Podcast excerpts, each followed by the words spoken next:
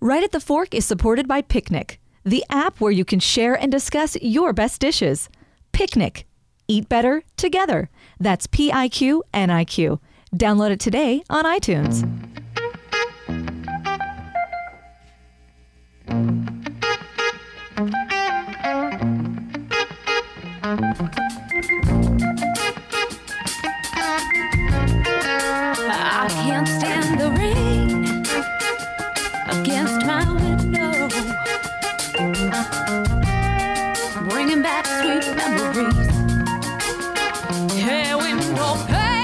We're back for another week. It is right at the fork. And I was going to say this, Chris. I am Court, your host, with the least, in this case, the least food knowledge here in Portland. I don't think so. You're the host with the most. No, I'm going to hope that after listening to the podcast intimately Yeah. for two years, Right.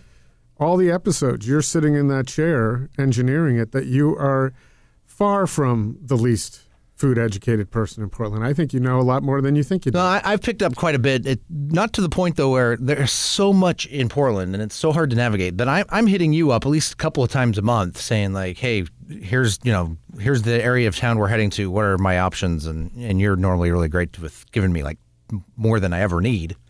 But uh, so when I, uh, my my point is just this: is when it you know I'm the least, you're the most when it But the comes to food knowledge. But the way I look at it, we have a mix of listeners who listen to the podcast, some Yeah. who are reading Eater and very up and probably and definitely know more than I do Right. about this. We're all learning as we go. And then we hopefully have a lot of listeners who want to learn more about the food scene or just interested in the people who are participating, Right. chefs and so forth. So I think, uh, you know, much like anything else, when I started my, uh, what got me into the food scene in Portland, Portland Food Adventures, I didn't know, I knew a very few restaurants yeah, intimately and, and, the sh- and chefs. I wanted to get to learn more after sitting at chefs' counters and thinking, this is pretty awesome. So let's let's hope that this podcast is like sitting at a chef's counter. But very much so, and, and the behind the scenes story. I mean, we're going to get into that with our guests today. Yeah. some of the behind the scenes stuff. My, my, the question I didn't want to ask was, what do you think is going to happen uh, after this podcast is released? What big thing is going to? Can I don't want to say blow up, but last time we had Cana on the show, some big changes came into her life. And if- Yeah. if, there was any sort of, uh, I don't know. Well, they weren't worry- prompted. They weren't prompted by the show itself. Right, I know, but it just the timing was right there. I mean, Right. Well, we know that she's got big changes when the restaurants open, Saws and the Solo Club, her two new places. But we're talking specifically on this podcast that what ha- uh, about what happened that led to these restaurants, one reopening and one opening. yeah, Uh, and I think it's awesome of her to come on. I asked her, "Can will you be? Can you? How much can you talk about? Because usually, after legal legal situations, uh, there's a there are gag orders, or it's just not a good idea. The Right. attorney will say, "Listen, Yeah, just say, your "Don't mouth. talk about this." It's done." right. Uh, but so really cool of her to come on the podcast and and talk about. Uh, well, as I mentioned during the podcast, Yeah. her previous episode back in April, I think, of 2014. Mhm. It's one of the earlier ones. So if you search our archives, was the most listened to podcast that we right at the fork episode that we had, and um, and uh, so this is gonna this is interesting to have her talk about what. As you said, something big happened right Yeah. after that. So we really appreciate Cana coming on the podcast and and uh, giving us a little insight as to what went on with Wildwood and Besaw's to get to the point where they are right now. You like that? Sure. Uh, I, I in stereo, literally. huh? yes, and I'm glad you didn't think the court was just giving you these as a as a guest parting gift. Feel the- very the cheap- professional. Cheap, headphones, what those are. They are pretty cheap. The Yeah. uh, but you know, there's something. Right. little memento of the show, pretty much going along with the the quality of the show, which we're upgrading now that you're here. We're would- trying to do that. I wouldn't say the product was any less than it, what it is now before. Well, anybody who listens knows I'm fairly self-deprecating, but I, I like the show. Otherwise, I still wouldn't be here third year. And we haven't had. Have we had a repeat guest? No.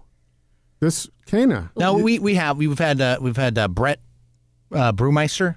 Yeah, but that was for us. Yes, that was a sound bite. Oh, that that's wasn't true. Really No, you're right. so, um, I'm feeling incredibly honored. You should be honored. You're like you're one of the you are one of the very special people in Portland and e- more more specifically the Portland food scene. There is a plethora of just very special people I in know, that said scene, and I feel lucky to be included in that. Right. But so you're you are associated with two of Portland's you could argue if you had a top Former. well, yeah, well, one's coming back, so one and a half. But um, but one could argue that you know ten hallmark restaurants in Portland, Wildwood and Besaw's would have been on that list. Correct. I think that there could be an argument for that. Absolutely. Right. I mean, there's lots of people that could say no, they shouldn't, or one shouldn't. But I think, uh, Yeah. they- I mean, they- Wildwood had a 20 year run. It absolutely was legendary. It was at the very forefront of what is helped create the food culture in Portland. And Besaw's had a solid 112 year run in its old location and soon to be opened in a brand new and shiny location. Yeah. I That's think that it's been a real blessing to be a part of both of them. Well, here's how, you know, obviously the story of Wildwood closing was a big story in Portland. But in terms of this podcast, when we had you on, and we actually recorded the podcast before you had, I, I, have since found out you had a clue that it that that Wildwood might be closing, but you didn't make it clear on the podcast. And so we recorded it based on the fact that you thought no, there'd be no problem. As a matter of fact, I looked back through my notes this weekend to just see our little history, and we had been talking about doing, in the process of doing a Portland Food Adventures event at Wildwood. So now I'm thankful we're going to be doing one at the Solo Club, but that's for later. Absolutely. And I think that I am, at the end of the day, an eternal optimist Mhm. and would have loved had that been able to work out. However, with a little hindsight and a little time, time and space, just realize how lucky I was to have been involved for a number of years. How lucky I was to help close out that story. And you did it very graciously, and the, the city got behind you in a big way, both places. Yeah. as a matter of fact. But just uh, the one thought I was going to make was the, an indication of how important Wildwood was to Portland in a very small way. This is just anecdotal, but the podcast we had with you when we recorded you before and after was more than two and a half times the listeners for any one podcast that we've ever had. Wow. So that that one. Uh, Wildwood definitely touched a lot of lives, a lot of lives in this community. You know, it's such a lengthy list of people who went in and out those doors, both from a clientele customer side as well as such a bevy of restaurant professionals that came from made there. their mark there. Absolutely. Yeah, a lot of them. So let's talk about you. You know, one of the wonderful things that you agreed to do was to come on and talk about what happened with both Wildwood and Besaw's, and be very frank and honest, and uh, which you are. But there are certain things that obviously are not always for public consumption. But I think you made made it clear that you'd be happy to talk about what went on. So let's start with Wildwood because that was first, right? So, it was first. And Wildwood definitely came about in a much more sudden turn than what happened with Besaw's. But at the end of the day, with Wildwood, we just could not come to a you know we couldn't work through a negotiation that both sides were happy and it is a sizable space with and 7000 it's still square empty. feet It's still sitting yeah, empty. it's a little heartbreaking every time we I were drive talking by. about that this morning, Court. that Yeah. No, I, I've actually I've heard that from multiple people talking about where Wildwood was and that it's still sitting there empty and that for it to go away and have nothing this long afterward still you know still in that place it's just crazy. Yeah, and the hike in the rent was just a pretty penny, and it was just a little out of reach in terms of what was realistic to have a thriving business at that location. So while it was really disappointing, there was no, I mean, we tried everything to make it work. Dustin and I both, um, you know, at that time had wild hopes that this was going to continue on for another 20 years. Business was thriving. We, you know, turned it around kind of post recession and would have loved that opportunity. However, you know, one door closes and another one opens. And at this point, at these crossroads, I could not be happier that it worked out the way it did. So it's funny what's a blessing in disguise. You know, in the moment, it was incredibly emotional.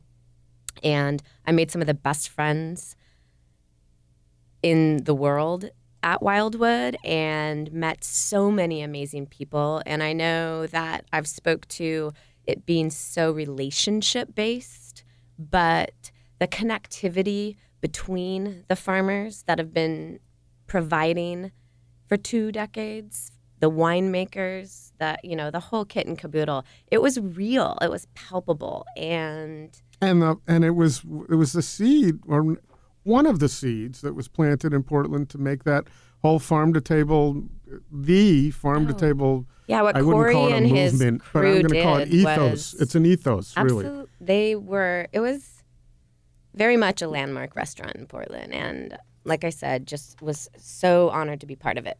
So, how many people were involved in that negotiation? And do you can you describe the moment for you when you said, "This isn't going to work. We're going to have to. I'm going to have to close."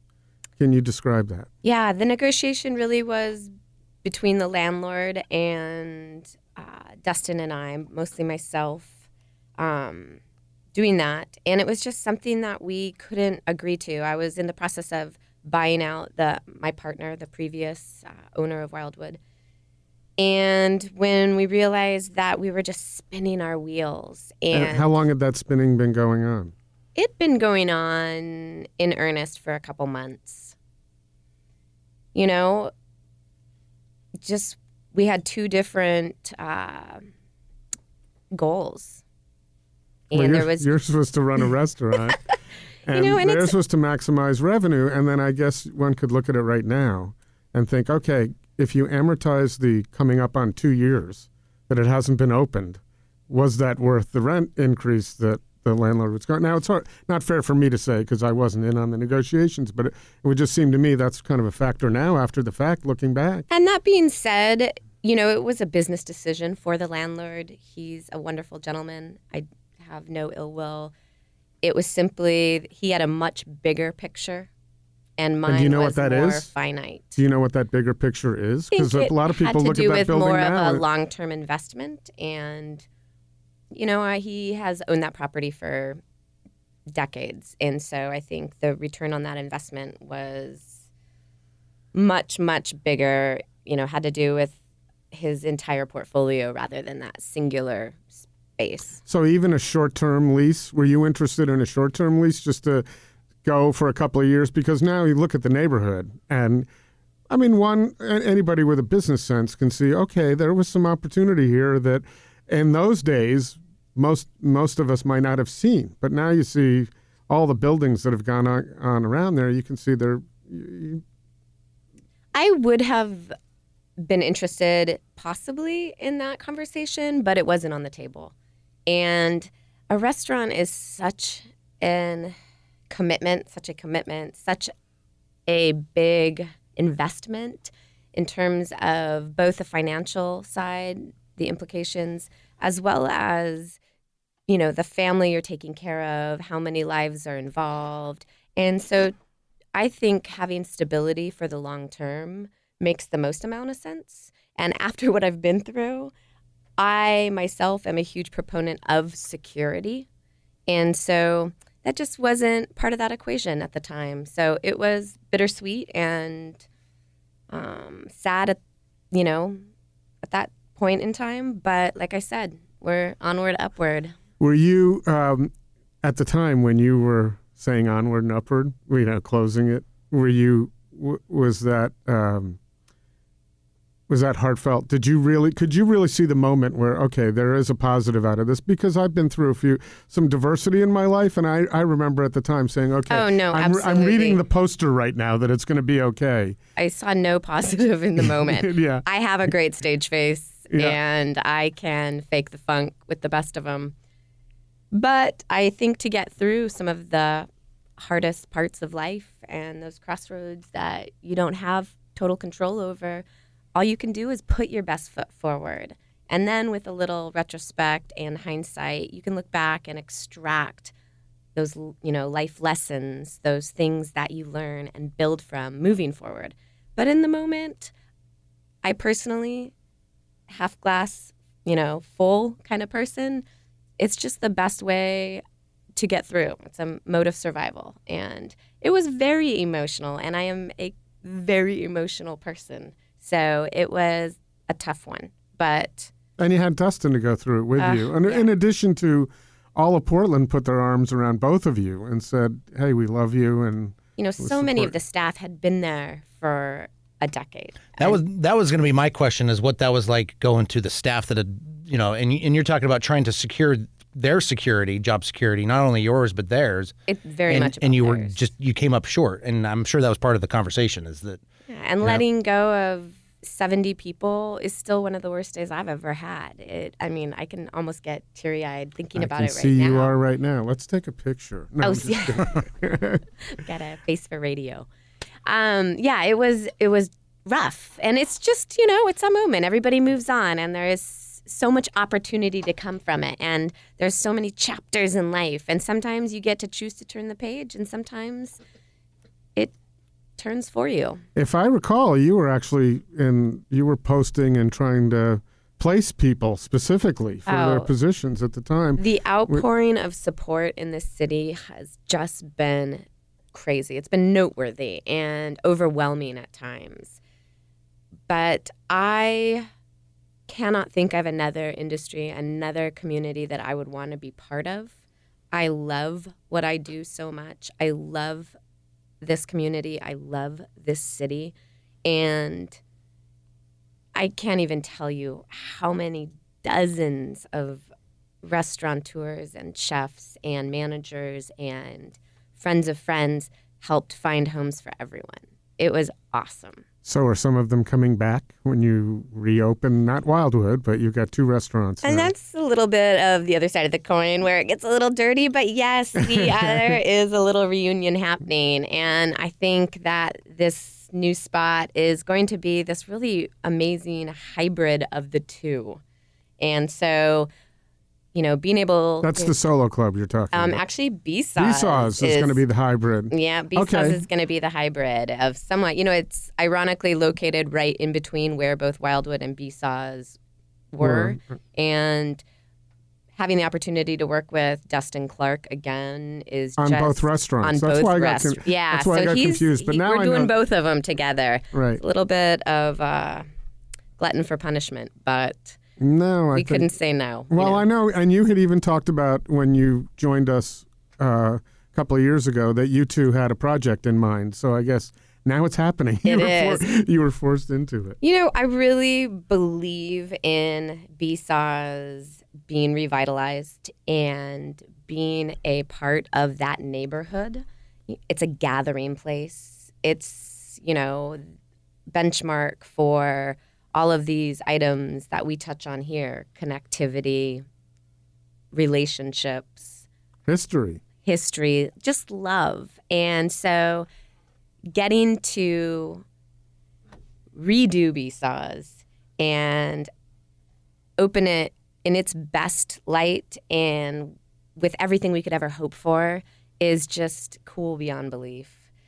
But Dustin and I had also been working on another project, which is the Solo Club you mentioned. And that's really our creative vision and something we've been pining to do for years. So just so people know, um, because I can't, I can't imagine that everybody knows. What Wildwood, obviously, and Besaw's were things you stepped into as an investor and owner Mm. that had established, very established properties in, in Portland. This is the one that both you and Dustin get to to get to invent from the ground up. And I think it was just an itch that I needed to scratch. However, it has been such a learning curve and, And it- education. you're not open yet. Wait till. Oh, my goodness, gonna I'm not even more open learning in front of you. I'm barely stringing full sentences together today. But so Besaw's and Solo Club are located right in Northwest Portland. They're going to be next door to each other. We are hot on the heels of getting Besaw's doors open. So, um, so we're talking about Besaw's. Let's talk a little bit about that debacle. Oh, What that you- one. What, you- what is the word that you referred when if you're talking about Besaw's and that whole what went on? What is the one word? Because I keep coming up with debacle. That's, that's Debacle's pretty good. you know, it. I had been swimming upstream for so long with that situation that I feel like the world, the weight of the world has lifted off my shoulders being through that. And it has made me so appreciative for many things it helped me learn to negotiate. It allowed me to learn to stand up for what I believe in and what I know is right. It allowed me to advocate for people that I love and it's a lot of responsibility, you know, having your fingers on many, it's- many, li- it's a many lot. And you, livelihoods. ju- and you had already just not long before gone through, you know, big adversity. yeah, So one could you are- argue my luck. I sh- probably I don't know stay away luck. from Vegas. So, so let me ask you this one. You had just said that, um, you know, you you were able to learn about negotiation. Were you a good negotiator when you took over those restaurants? Was that one of your strong or your weak suits? Oh, absolutely a weak suit. I would still say that if I can make it a five out of 10, that'd be great. It's just not my jam. I don't love to argue. I don't love to advocate for myself necessarily. I've definitely learned that that is something that is important. And I feel that I've had great experience, you know, navigating that. However, that's definitely not one of my strengths. But you know, you have now proven that you'll walk away from the table, which is a good, mm-hmm. which is pretty good negotiating strength going in to know that hey, she might. Like for a lot of people, that's the toughest thing to be able to do. Yeah, To, to walk away yeah, and, you know did- when to do it. Right, and you did it twice in two very difficult situations. So, I mean, I don't know. In Besaw's, did you walk away, or did you just get to such an untenable spot that the lawyer stepped in and did the rest of the work for you? You know, I don't know. It was as much walking away as it was our lease wasn't renewed. And there But had you- been you can't- years where that information was conveyed differently. Mm-hmm. And there were many, many, many empty promises. And it was a matter of people not doing what they said. So, what, when you say empty promise, what were some of the promises that did not come to fruition? A long term lease That that would be that the that would be coming, with the property owners. right? oh, it was just, oh, we're almost there. We're going to do this. We really want to have you. We really want to stay, you know, have you here forever. You know, that location was sweet. And there is something to be said for 112 years in the same location. And as much as that building was a piece of shit, there was a lot of emotional you know uh, connectivity to it. And you can't recreate that. And i am still a big fan of you gotta have some funk. If everything is new construction you lose all soul. It's not to be said that new construction can't have soul but you've gotta have a little bit of both. Well, you have to build the soul. Yeah. So uh, you need people in a restaurant over a long period of time for it to start to take on that character and that soul. You you you can think of some restaurants that opened in the past four or five years that have soul, Mhm, right? That didn't take long for them to get it up. So you can do that. Um, so did you? Um, uh, edit point. As long as, So look at his as long, face. as, long as By you're not way- pointing to me for like the next question, because I'm just like, oh, you're going somewhere. I'll No. just er- erase mine in my head. I was the first one to to need it. So, um, did you wh- when that came about? Did you um, as it as it happened? Did you get start formulating what you could do before it was all over, or did you just? What did it end? Did it crash, and then you said, "Okay, I got to pick up the pieces here." No, I was ready to run the next day. You know, I'd been working on it for months, been looking at properties, looking at spaces for the whole previous year because I knew this was impending. And the more and more nothing happened, it was only obvious that I had to have security. You know, you can't operate a business with vendors and farmers and people that are paid and on a month to month basis. You know, there's no security in that. And, you know, maybe something that is a little bit more manageable or a smaller size business that is an option. But with, you know, I think once you kind of hit over 50 employees, then that weight of responsibility, you know, takes on its own. How many employees did you have there? Um, I had about 55. Okay. So do you remember the word, the first word that either came into your mind or came out of your mouth when you found out that the plan was for to take the Besaw's name away from you? I was shell shocked. Can you I describe the, the, scenario when you heard that? I think that at that moment when I got that, And how did that come? Was that in a it conversation or an came email? via certified mail. Certified mail. Okay. And I was so shocked that they would want it, that they, because they just had no investment in that property whatsoever. They never were around, they never cared. They, it was, you know, it was such a small blip on their radar that at the end of the day, you know, it wasn't economically motivated why our lease wasn't. And it was just really bizarre. And, you know, I don't know what else to say other than it made no sense. And who did you? Who was the first person you called when you got that certified letter to go to to say you can't believe what I just got? I think that I would have definitely, I did definitely call my boyfriend and vented. And he is such a savvy He's gone through both of these with you. individual. What does he do? He owns his own business in Portland. He owns Bishop's Barbershops. Oh, So he's an entrepreneur and he is been a customer there a few times. the opposite uh, of me in terms of how we operate our business. He is, you know, incredibly.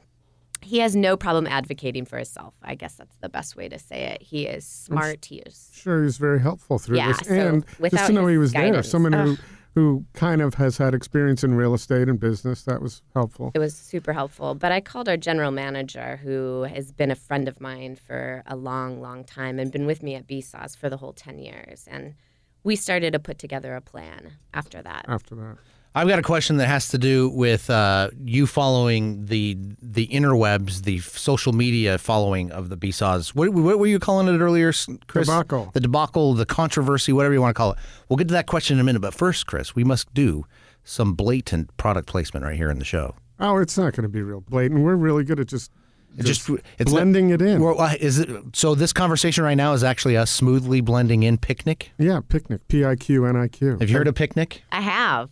And how have you heard of it? Well, I believe it was your last conversation with Kurt Huffman. Oh. And so then I had to go and let my fingers do the Googling. And it works. I love the domino theory of Yeah. product placement. I Just had a- put it in and then have it. I- I had a moment in in uh, you know this aside. This is another d- time where Piqniq popped into my head. I made this delicious like uh, I can't remember the exact. It was like a chile lime pork thing that I made for my family the other day. Really delicious, and I put it in the plate, and it was rice, and I had some parsley in it, and some garnishing, and all this stuff. It looked awesome. So I took a picture of it, and this is exactly what Piqniq is all about for you people making delicious food at home. Right. And it's not about restaurant food. no, this is the stuff you're making in your house with your, you know, whether it be food from your own garden or what, however you put it together. You're taking these pictures of it, and we see them all over the place. Piqniq's the perfect place for you to to uh, share it with other people. Yeah, and get, got conversations going, get uh, additional recipes around that food. So it's available on iTunes. It's a really cool app, and we're also really glad that they're supporting this podcast, and we're we're having a lot of fun just making a product. Yeah, and, and and I'll point out one last thing that I really love about it is unlike uh, Instagram or some of these other places where you can only post like one picture and then you have to do another one, and so you're bombarding people's feed with multiple posts. Not with Piqniq. You can actually, if you're doing a series about my really awesome chile lime, whatever it was, pork thingy, I could do five pictures and it would all be right there. You just swipe through and check them all out. So. And the other thing, Yeah. like Saws and Wildwood. It's a Portland company. That's It was right. Developed in Portland. So P I Q Cool. N I Q. Yeah, so that's we're very happy to have them. So, Besaw's the name. Mm-hmm. So, so we're clear here. What happened was maybe we'll let you describe it instead of me because you're closer to it. But what exactly, if someone had never heard this news or read about it, how would you describe what happened with? Uh, What Bes- was the brouhaha? Yeah, That's what, what I was- call it. You yeah. call it the the, Ah, I like the brouhaha, Brouhaha. We're What done, was we're the done with my word. Let's Yeah. move on to yours. the Besaw's brouhaha. The Besaw's brouhaha. So there was some archaic language in the lease from a long, long time ago that made mention of the building and the name being all kind of in one. And so it was what they based their claim on. However, and how is that worded? Is it? I It didn't call it a restaurant. It called it a, uh, uh, uh, an establishment. It maybe? was a really, really gray area. And at the end of the day, I f- just felt that we had poured so much into making Besaw's a neighborhood joint, a neighborhood hangout. And there had been just countless years of blood, sweat, and tears to make Besaw's an experience that people felt good about, that they wanted to come back to, that it was something special.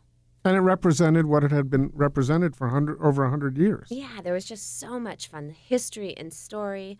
And I didn't feel like they were going to do that justice, that they were going to pay homage to the all of the hundreds of thousands of people that have been through those doors. The Besaws family still lives in town. They came in all the time.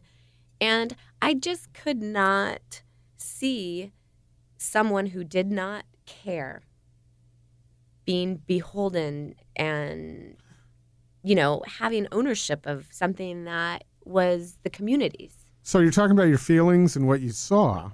Now, what did your attorney tell you? Did your attorney tell you at some point that hey, they have a they have a rightful claim here? You're going to have a fight. oh a he fight said they're just going to stretch it out and waste my money i have an amazing attorney in fact i have two amazing attorneys and he said it was going to be a big battle and it was silly and that i had to make a decision if it was something that i wanted to you know, I was going to air our dirty laundry if there was any. It was going to be all in the news. And it was, you know, at some point. and it was.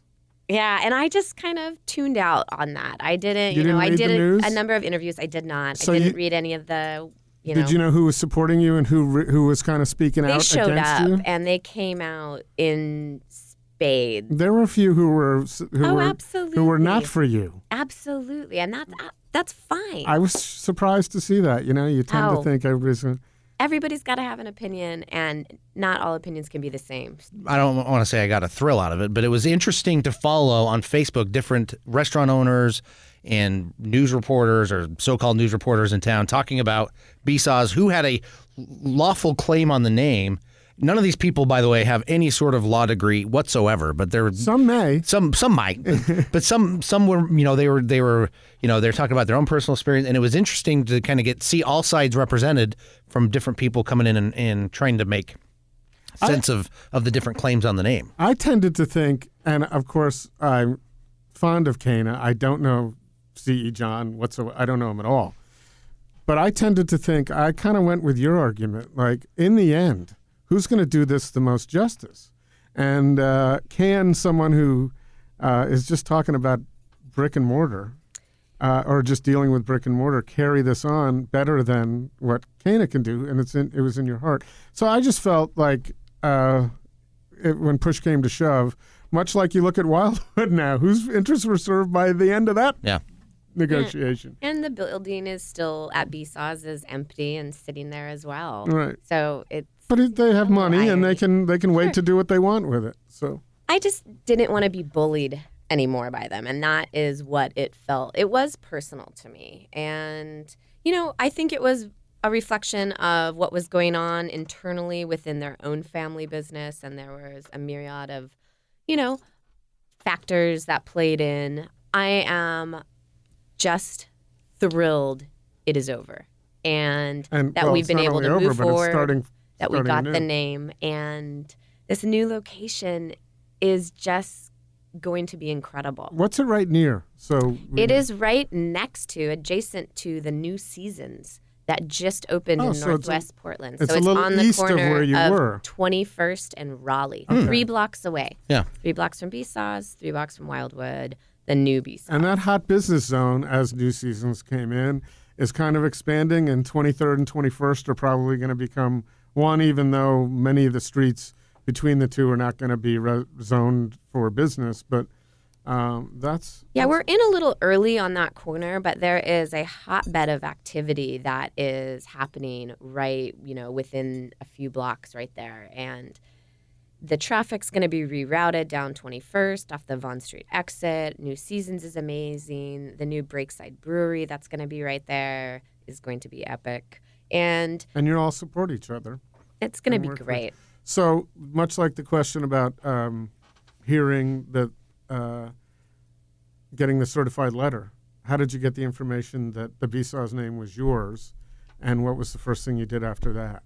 I think that I probably just jumped for joy that it was wrapped up with a pretty little bow and we were able to move forward. What, You know, the one thing that I would want to say at the same at the end of Wildwood, at the end of Besaw's, is just the only thing months later, looking back, that really resonates with me, that I really remember, because I definitely kind of swept a lot of the dirty stuff under the carpet, was this outpouring of just support in the community. And, you know, we saw faces we hadn't seen in years, or, you know, the faces that came in weekly came in twice a week. And it was just awesome to see people kind of rally together, whether or not they had all the information or not, just in the spirit of solidarity. And it was an awesome way to go out. We celebrated, we had an amazing time. And all I can remember is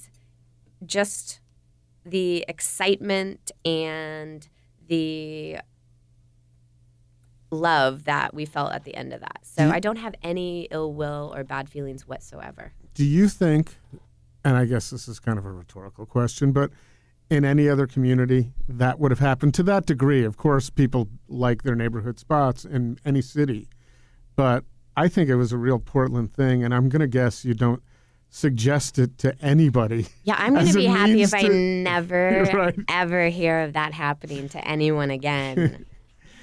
And it's yeah, it, but it's obviously been decent PR. It's going to help you.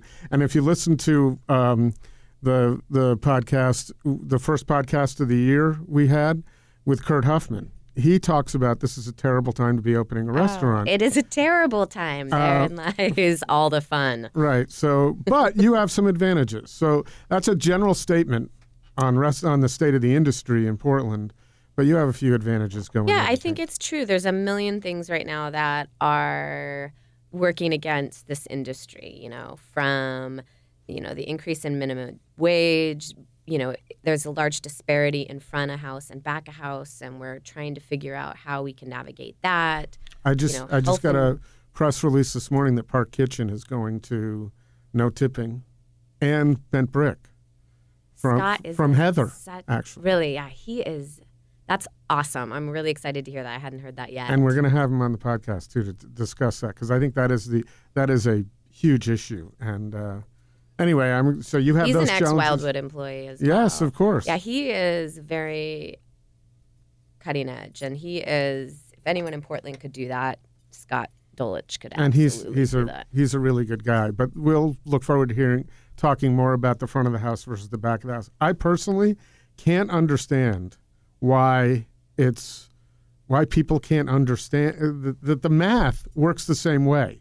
When you get the bill and you sign your name and the total goes to the bank, it's the same amount. It's a matter of just you don't put a tip down and the prices on the menu are a little higher. So get used to when you're looking at the prices, thinking, oh, this is more expensive than I was used to. Just the next voice that should come in, but you don't have to tip. Right? Yeah, it's so multi-layered. You know, people's association with tipping. I mean, talking about different perspectives or different views. You know, it's amazing to get a conversation started, particularly with people that don't work in the industry, haven't worked in the industry, have never done a type of service oriented, you know, work. But what difference does it make to people? Where are the where? As long as it's the end of the day, and I Yeah, you're preaching made to the, the- choir. Pardon me. I said you're preaching to the well, choir. I just don't understand it. And the other thing is, I'd really rather not have to tip when I walk into Starbucks and order a coffee or just anywhere get a bagel, and I Feel I obligated to throw something in the little. feel o- obligated for a three dollar purchase to figure out what the tip's going to be on Right. that. I'd rather just skip that. Just take it and go. Not that I So don't appreciate. There's a reason alone to, to make Chris li- Chris's life easier. Yeah, but uh, not that I don't appreciate that people need tips. I but I'd rather have that built into the cost of the item, and not have to think about that and deal with it and and get the anyway. So that's And I like the idea of it being as equitable as possible. You know, the guys who or girls who cook the food are working just as hard. and they're if- working longer hours. They're coming Absol- into prep. Yep. The servers aren't coming into prep. So anyway, I don't mean to make any enemies. I just well, I it's too late for you that. know why? No, my son was my son worked at uh, back of the house, and for close, you know, the folks at Lardo and Grassa were kind to not be at the minimum wage. They were a little higher, but he was working really hard for. I couldn't have. I don't remember working that hard for that kind of money ever. And uh, anyway, Needless to say, there's definitely a number of hot button items within our industry, particular. So, you know, costs of everything are increasing. Fixed costs are increasing. Is your rent on Besaw's going to be more or less than it would have? Well, you never got to a negotiating posture there anyway. Yeah, no, it's it's Is it be more than definitely it was? high, It's- but is it more than it was? yeah, absolutely, our fixed costs are much. Plus, you're dealing with being closed for a year, so you've got to sort of amortize that in, and now the costs of retooling and whatever PR you might do, and you may not. I think you have built-in. You know, it's an industry with low margins out of the gate. So, you know, but I'm not in this for the short term. I want to be in this for the long term. And I'm trying to create two businesses that resonate with people and that our community and neighborhood feel ownership within. So, you know, it's just part of the equation and you just got to figure it out. You just have to be smart. You have to be relentless. You have to be Were you a relentless person moving into Portland before you got here? Were you relent? were you- Did have, have there are certain things that you had to deal with in business that have brought out personality traits in you or characteristics that you didn't know were there? definitely. I never, you know, if you asked me 15 years ago, would I be where I am right now today? I would have, I'm clueless. No idea where I Not in going. the studio. Yeah. no idea in that direction. What a disappointment. But I I, think she had the foresight. I love what I do and I'm passionate about it. I'm passionate about people. I'm passionate about the experience. And I'm excited to get up every day and I'm excited to go to work every day. And having the opportunity to reopen Besaw's and then do something which is kind of our creative outlet, which is something totally different with Dustin, is so cool. I mean, I just feel lucky every single day. So now that you've been talking about it, talk a little bit about what people can expect from the solo club. Oh, awesome. So Solo Club it will be next door to Besaw's. There's going to be a large outdoor patio that they'll both share. And it's a little bit of a complimentary style business. So during the day, it's very much vested in espressos and pastries. And it's a little bit of a counter service, walk up. It's very intimate, small. Some of the players are in this. Dustin Clark is doing all of the savory food. We've hired Michelle Vernier, who is one of the most gifted pastry chefs I've ever seen. She's been with Vito Vitaly Paley for a number of years. She was at Wildwood before. We're working with Bull in China, who are just a absolute crack team in Portland, doing all things fabulous with cocktails and barware. And those guys are just incredible. So during the day, it's a little bit of a pastry espresso. And at night, we're doing a bitter and a Maro bar. Kind of by, Amaro. hmm by way of Southeast Asia. That's interesting. So I- we're like gonna have it's gonna be a little bit of a dessert house, a little bit small plates, and an amazing cocktail program. It's very spirits based at night, and it'll be open till one a.m. So other than that, it sounded daytime a little coquinish to me. You know, they have. Mm-hmm. Um, so it's a little different vibe, very different vibe during the day, and then when it gets a little darker, or in the summer before it gets darker, it, things change. So yeah, and- Besaw's will be doing brunch seven days a week, 7 a.m. to 3 p.m.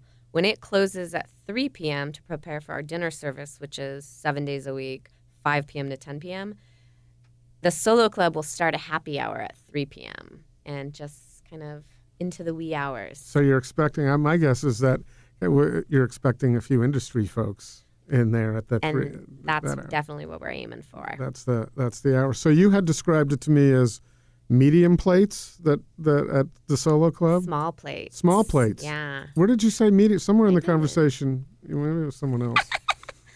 But I can. I mean, it'd be small plates or medium plates. Maybe there'll be options. maybe I'm just trying to prompt Dustin or somebody to serve me a slightly larger portions when I come. There back. it is.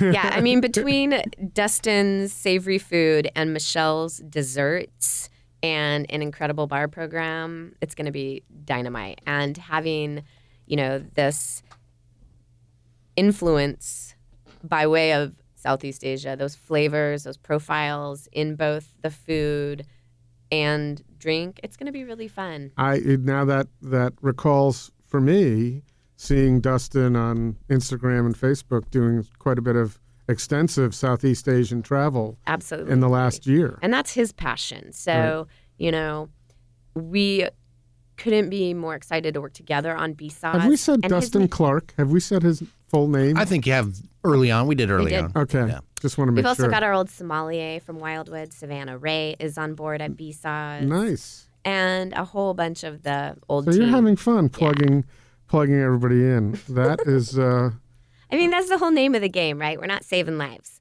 We're having fun. Uh, and that's what we want to do every day. And we want to keep it at that level and we want to spread the joy. And, you know, there's that's what Portland's all about. And there's just so many places uh, to go and enjoy yourself in Portland. So many spots to eat at, drink at. And we just want to be another option. Well, you'd be a good option and I look forward we're going to do we're to be doing an event. We don't have the date yet, Yeah, we've got to come to open up the solo club, but we don't want to actually announce a date until we know it's pretty damn firm. Agreed. Because, and so maybe there we'll have a medium plate or two. Yeah, and right, Right? now, get you know these.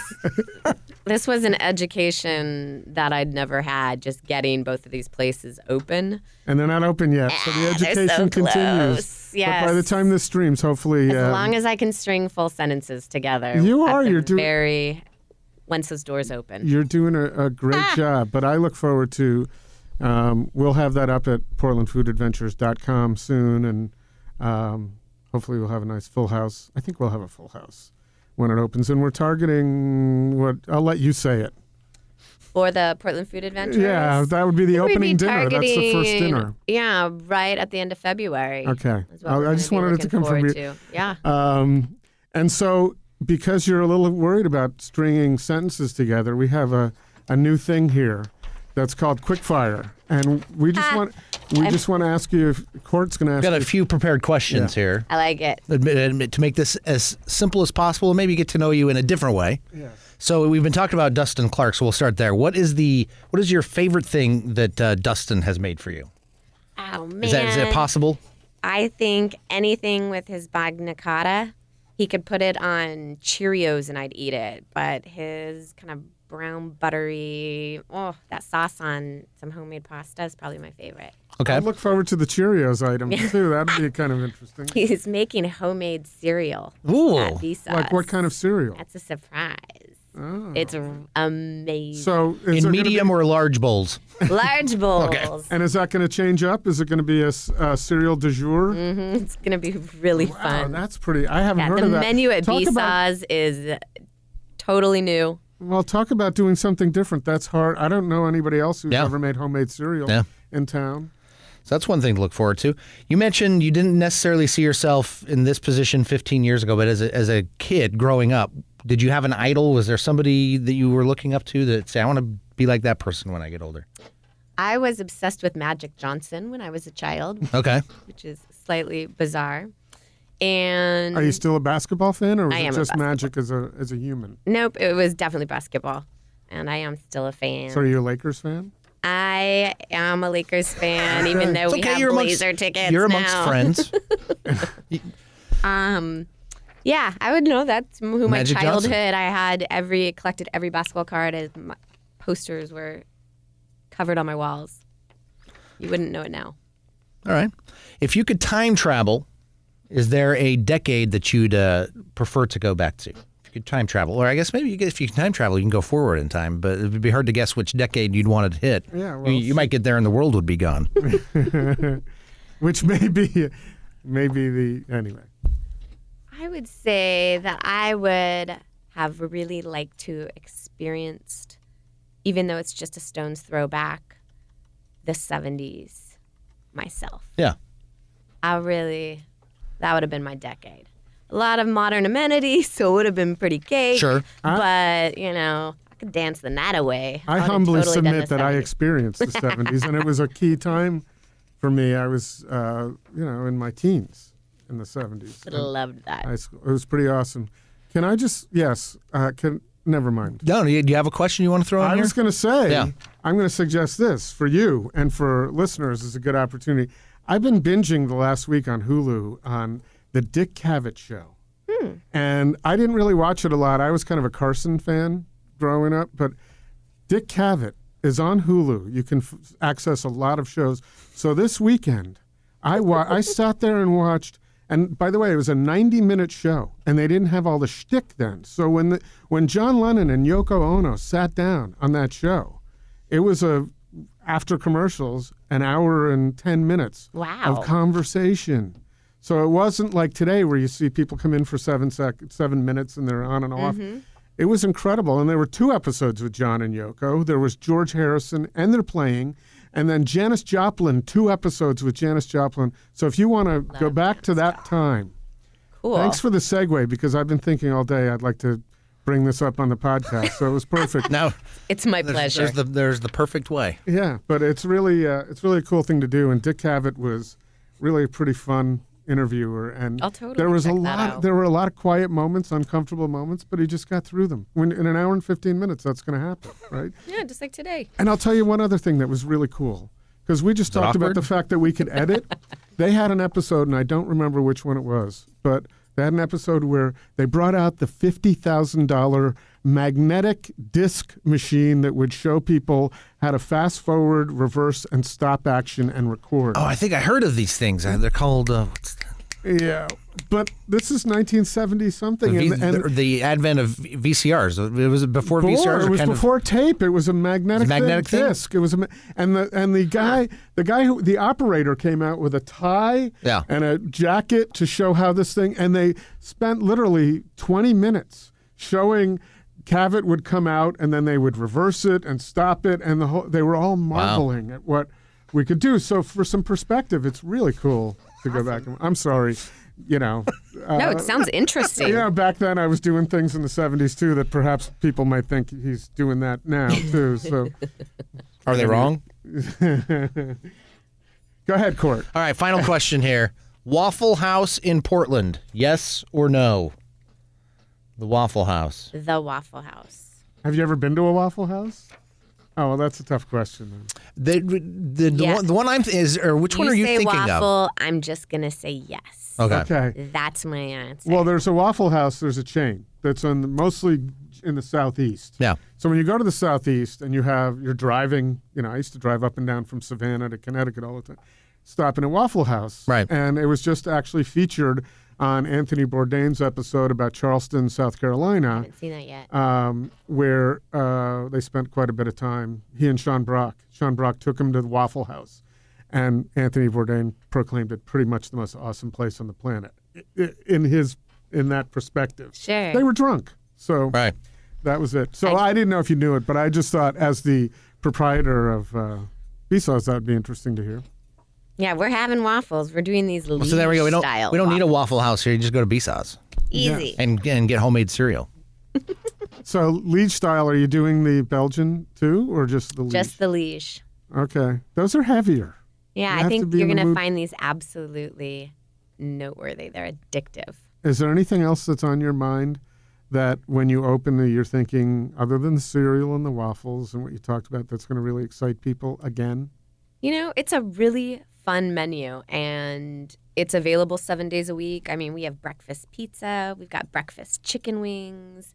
And when you read the ingredients and how they're formulated, it's super fun. You know, we've got a classic Benedict, we've got some of the old throwbacks. You know, we really made every effort to have one foot planted in who we are, who we've been, and one foot moving forward, staying really relevant. And what do you bring? What artifacts you talked about? First of all, there was a little like Watergate type of thing, correct? At Besaw's that you, you went in and grabbed what you thought was rightfully yours. Yeah, just whatever my attorney told me. and the, that was an attorney. Uh, And it was all stuff that was correct and that was ours. And you know, one of the things is I thought it was going to be difficult. We didn't want to try to recreate the space, recreate Besaw's. So Besaw's, same name, same content. You know, we have the same ethos, and we're going to be doing the same style of food, which and with an expanded kitchen, it's going to be amazing. But the space itself, the you'll have some of the looks tiles. very you, you grab different. some of the.